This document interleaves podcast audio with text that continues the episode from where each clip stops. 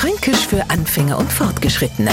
Heute stört uns der Hedger und wie wir Franken wissen, stört uns der immer genau dann, wenn man gar nicht braun kann. Zum Beispiel im Kino, wenn es ruhig ist oder wenn man einmal einen Vortrag halten muss. Batsch ist er da, der Hedger. Das berühmteste Hedger-Opfer war übrigens der Papst Pius XII. in die 1950er Jahre. Drei Wochen lang soll er rumcatchert haben und wir Franken können uns lebhaft vorstellen, was das bedeutet. Der Hochdeutsch sprechende runzelt die Stirn und sagt sie, ich kann mir jetzt überhaupt nichts drunter vorstellen. Gab es damals schon Hedgefonds oder wie oder was? Na, gab's nicht, aber in Hedger.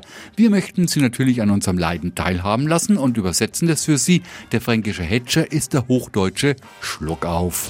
Fränkisch für Anfänger und Fortgeschrittene. Morgen früh eine neue Folge. Und alle Folgen als Podcast auf podu.de.